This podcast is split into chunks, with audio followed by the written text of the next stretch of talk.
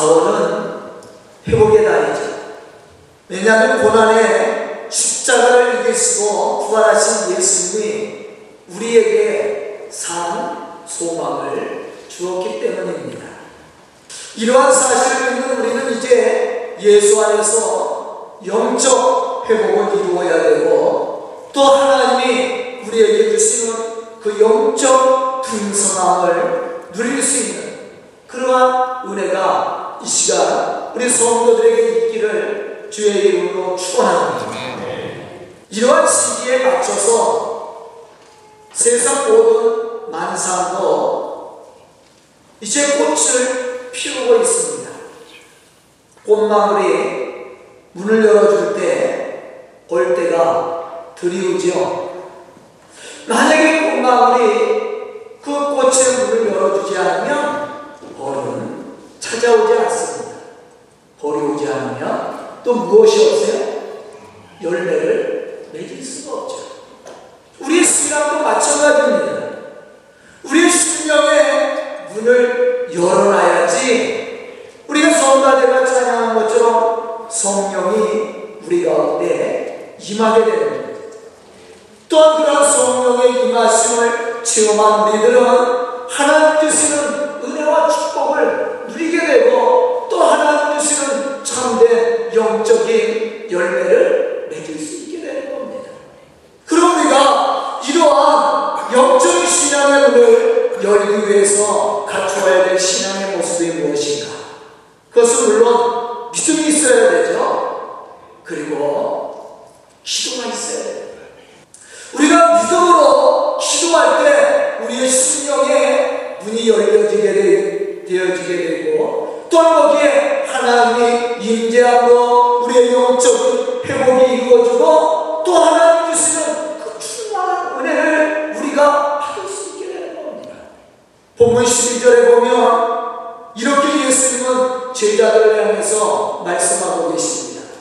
내가 진실로 진실로 너희에게 이르노니 나를 믿는 자는 내가 하는 일을 그도 할 것이요 또한 그보다 큰 일도 하리니 이는 내가 아버지께로 가니라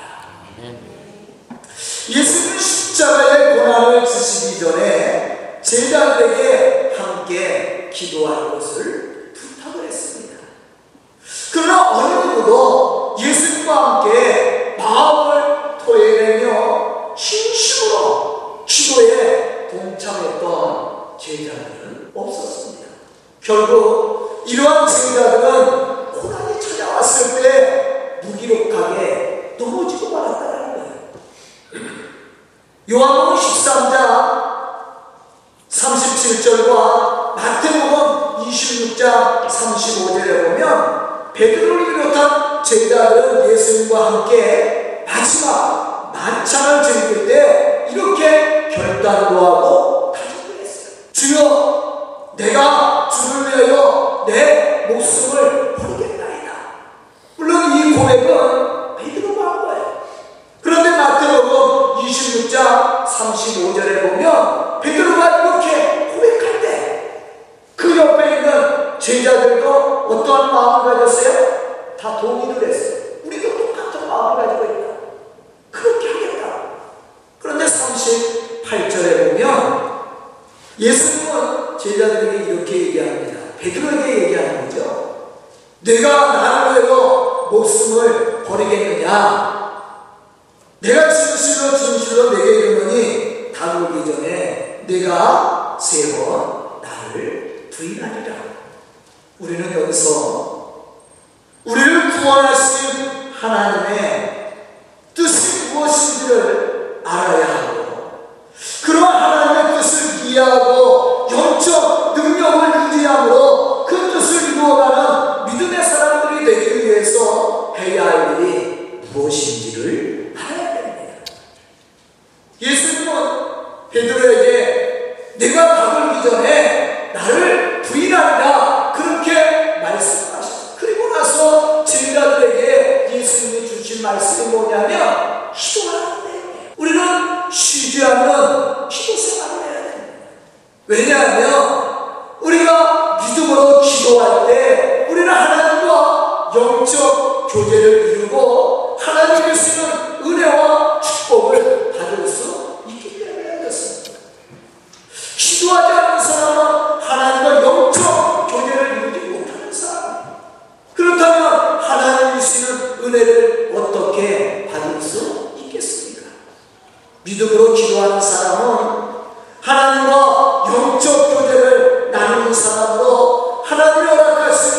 Porque do aquele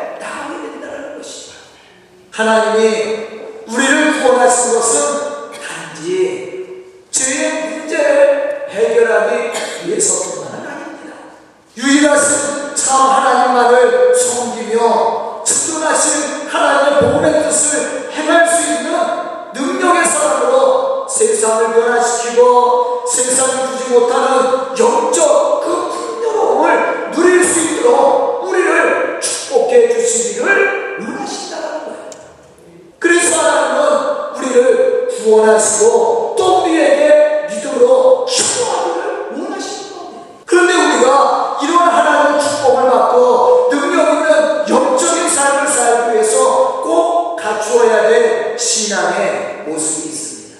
그것이 바로 믿음 있는 기도 생활이에요. 사실 예수님의 제자들은 예수님과 함께 동행하며 놀라운 기적도 보았습니다. 예수님께서 행하시는 능력도 체험했습니다. 그럼에도 불구하고 제자들은 여전히 마음에 의심이 생기고 염려가 생기고 세상적인 걱정 때문에 찾아오겠습니다. 능력의 주님과 함께 하면서도 마음에 참된 평안을 얻지 못했다는 거예요. 왜 이러한 문제가 생겼을까? 그것은 영적 기도 생활을 하지 않았기 때문입니다. 그러다 보니까 영적 무기력증에 빠지게 되었습니다. 말씀을 들어도 그 말씀이 귀에 들어오지 않습니다. 들은 말씀이 마음에 감동을 주지 못했어요. 이러한 제자들은 결국에 예수님이 고난을 받으실 때 예수님을 부인하기도 하고 또 예수님을 팔아, 팔아먹기도 하고 또 예수님과 함께 해야 될 그 제자들이 예수님과 함께 하지 못하고 도망을 가고 말았어요. 이러한 사실을 너무도 잘 알고 계셨던 예수님은 제자들을 향해 마음에 근심하지 말고 하나님을 믿으라고 권면합니다. 그러면서 제자들에게 또 예수님이 하신 말씀이 뭐예요? 깨어서 기도하라는 거예요. 오늘을 사는 그리스도인들의 삶이 무기력한 유일한 원인이 있다면 그것은 기도의 빈곤 때문인 겁니다. 기도를 망각하고 기도를 통해 우리 속에 인자하시고 또 우리 속에 역사하시는 하나님의 은혜를 체험하지 못하기 때문인 겁니다. 이러한 사람들은 하나님 주시는 은혜를 받을 수가 없어요. 영적 회복을 이룰 수가 없다는 거죠. 이러한 사람은 신앙의 초점을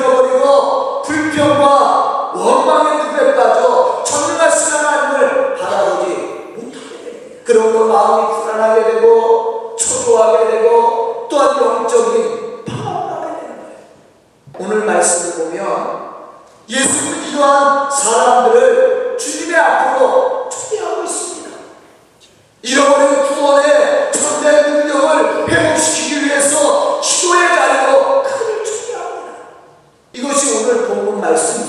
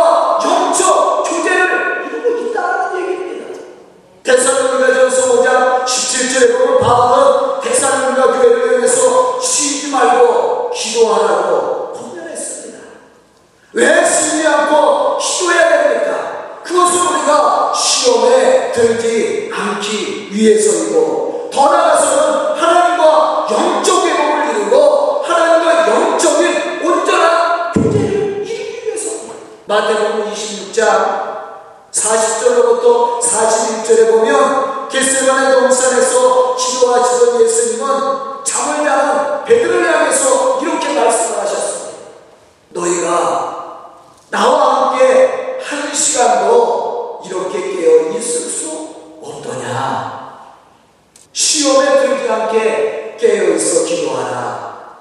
마음에는 원이로 돼 육신이 약하다. 우리는 육신을 가지고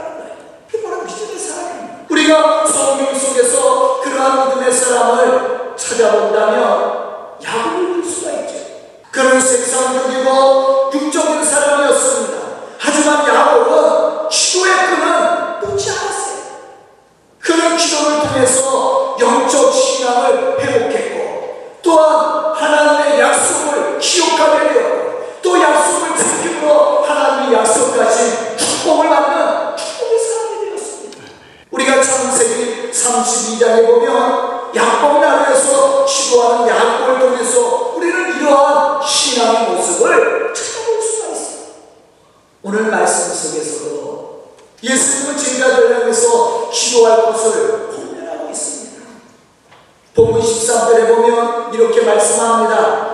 너희가 내 이름으로 무엇을 구하든지 내가 행하리니 이런 아버지로 하여금 아들로 말미암아 영광을 받으시게 하려 합니다.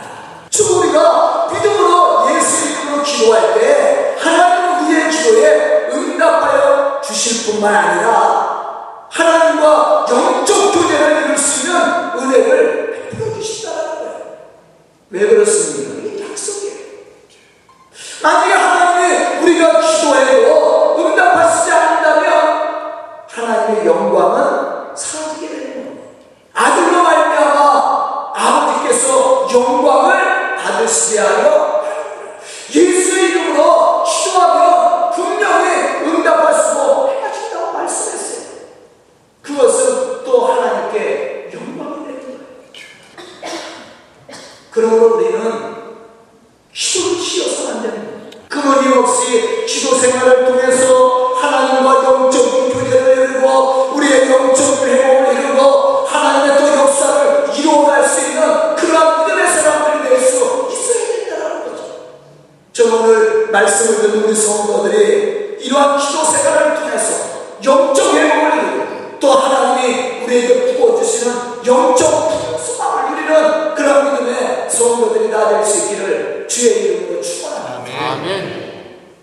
fonte é né?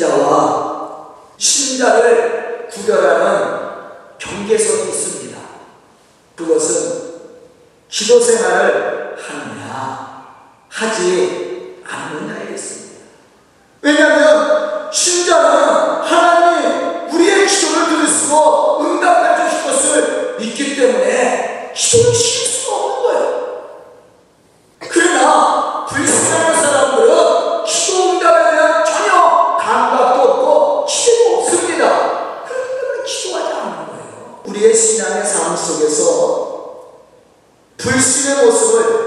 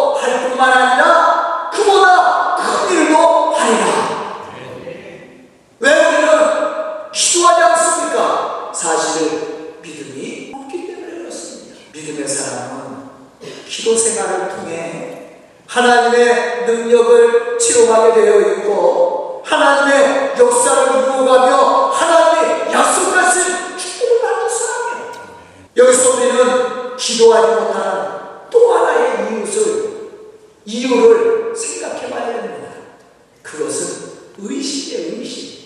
야고보서 1장 6절로부터 7절에 보면 이러한 사실에 대해서 말씀해주고 있습니다. 오직 믿음으로 구하고 조금 더 의심하지 말라. 의심하는 자는 마치 바람에 밀려 요동하는 바닷물결 같으니 이러한 사람은 무엇이든지 죽게 얻기를 생각하지 말라. 혹시 우리가 기도는 하는데 마음에 의심을 가지고 있습니까? 이 사람은 기도 응답을 받을 수가 없어요. 결국 이러한 사람은 기도 응답이 없으니까 기도를 멈추게 되는 거예요. 우리는 일술로 하나님을 부르짖는 기도만 해서는 안 됩니다. 우리의 삶 속에 분명한 응답과 축복을 주실 것을 기대하며 확신 있는 기도라. 응답할수를 믿고 순종하는 믿음이 필요한 거예요. 바로 이 사람이 하나님의 역사를 체험하고 하나님이 약속하신 축복을 받는 사람입니다. 야고보서 5장 15절로부터 16절에 보면 이러한 사실에 대해서 말씀해 주고 있습니다. 믿음의 기도는 병든 자를 구원하리니 주께서 그를 일으키십니다. 혹시 죄를 범하였을지라도 사하심을 받으리라. 그러므로 너희 죄를 서로 고백하며 병낫기를 위하여 서로 기도하라. 의인의 강구는 역사하는 힘이 크니라. 저는 오늘 말씀을 듣는 우리 성도들이 이러한 믿음의 사랑으로 믿음의 기도를 드리고 기도 응답을 체험하는 그런 믿음의 성도들이 나될 수 있기를 주의 이름으로 축원합니다. 마지막 세 번째는 기도 응답에 대한 확신을 가지고 우리가 기도해야 되는 거예요. 왜냐하면 하나님은 우리 기도에 응답하시기를 기뻐하시는 거예요. 아멘. 하나님은 우리 기도에 응답하시기를 기뻐하시는 겁니다. 아멘. 아, 그럼 기도해야죠. 우리가 기도하면 하나님이 기쁨으로 우리의 기도에 응답하신다고 하는데 왜 기도하지 않아요? 만약 우리가 기도를 하면서도 응답에 대한 확실한 기대가 없다면 우리는 기도의 응답을 얻을 수가 없습니다. 또 이러한 사람은 기도도 하지 않겠지. 10편 37편 9절에 보면 이렇게 말씀합니다. 여호와를 소망하는 자들은 땅을 차지하리라. 마태복음 21장 22절에 보면 예수님이 이렇게 말씀합니다. 너희가 기도할 때에 무엇이든지 믿고 구하는 것은 다 받으리라. 내 입을 넓게 열라 내가 찾으리라. 아멘. 여러분 이 말씀을 우리가 깊이 생각해 봐야 됩니다. 우리가 기도할 때 그냥 소리만 내요. 부르짖어 기도하는 것이 아니에요. 분명한 비전과 기대를 가지고 기도하는 내용이에요. 또한 하나님의 우리 기도에 응답하시기를 위해 그러한 간절한 소망을 가지고 기도하는 거예요. 누군가가 저에게 부탁을 하는데 아 목사님 이것 좀 해주세요. 저도 괜찮고요. 안 줘도 괜찮아요. 지금은 어렵지 않은데 그냥 뭐 이런 식으로 얘기한다면 제가 줄 마음이 생기겠어요? 안 생기겠어요? 아안 생길 거예요. 뭐 줘도 그만 안 줘도 그만이니까. 그런데 저한테 전화를 해서 목사님 꼭 필요합니다. 꼭 도와주셔야 됩니다. 저 기대하고 있겠습니다. 목사님 도와주지 않으면 저 어떻게 할 수가 없습니다. 이런 부탁을 했다고 생각해봤어요. 그럼 제 마음이 바빠지겠어요? 바빠지지 않겠어요? 오늘 오후에 우리 최필선 선교사님이 오셔서 설교하고 도와줄 수밖에 없는 거예요. 그걸. 현장에 가봐도 열심히 일하죠. 진짜 일 많이 해요. 야, 선교자로서 저렇게 일하면 자기 죽는 줄도 모르고 일하는 거예요. 뛰어다니고. 그래 급한 일이 있으면 전화해. 그럼 제가 할 수 없는 일도 있어. 그럼 제 마음이 급해지잖아요. 그러면 저도 여기서 우리 선배 목사님, 큰교회 목사님들 찾아가서 부탁을 하는 거예요. 그러니까 당연한 거 아니에요? 기도도 똑같아요. 하나님 주시든지 말든지 이런 기도 드리면 안 돼요. 하나님 주셔야만 주셔야 됩니다. 간절히 사랑하는 마음으로 소망하는 기대하는 마음으로 믿음을 가지고 하나님 부르셔야지. 그래야 하나님이 응답해 주실 거 아니에요. 하나님 우리 속에 역사하실 거 아닙니까? 그러니까 그런 기도를 드려야 돼요.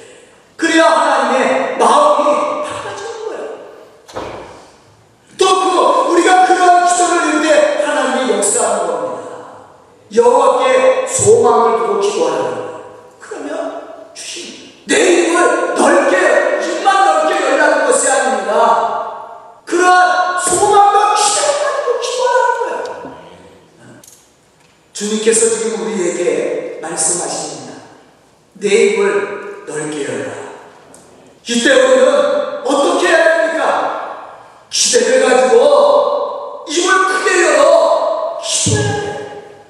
그런데 그냥 기도가 아니라 간절히 소망하는 그런 기도, 기도를 드릴 수 있어야 되는 거예요. 하나님이 역사하지 않으면 하나님이 축복하시지 않으면 견디지 못할 정도로 아, 우리 성도들 기도 부탁하면서 그냥 지나가는 소리로 기도 부탁하면 제가 그 기도 기억하고 기도하겠어요. 와서 신속하게 얘기하고 목사님 기도해 주셔야 뭔가 될 것 같습니다. 소망을 가지고 기도해도 그래 제가 찾아가서 기도할 거 아니에요. 하나님도 마찬가지로 이런 생각합니다. 우리가 하나님 앞에 그냥 기도하는 거 아니에요. 믿음을 가지고 나가되 소망의 기, 기대를 가지고 나가되 사모하는 마음을 가지고 나가요. 그 사람에게 하나님의 역사가 있는 겁니다.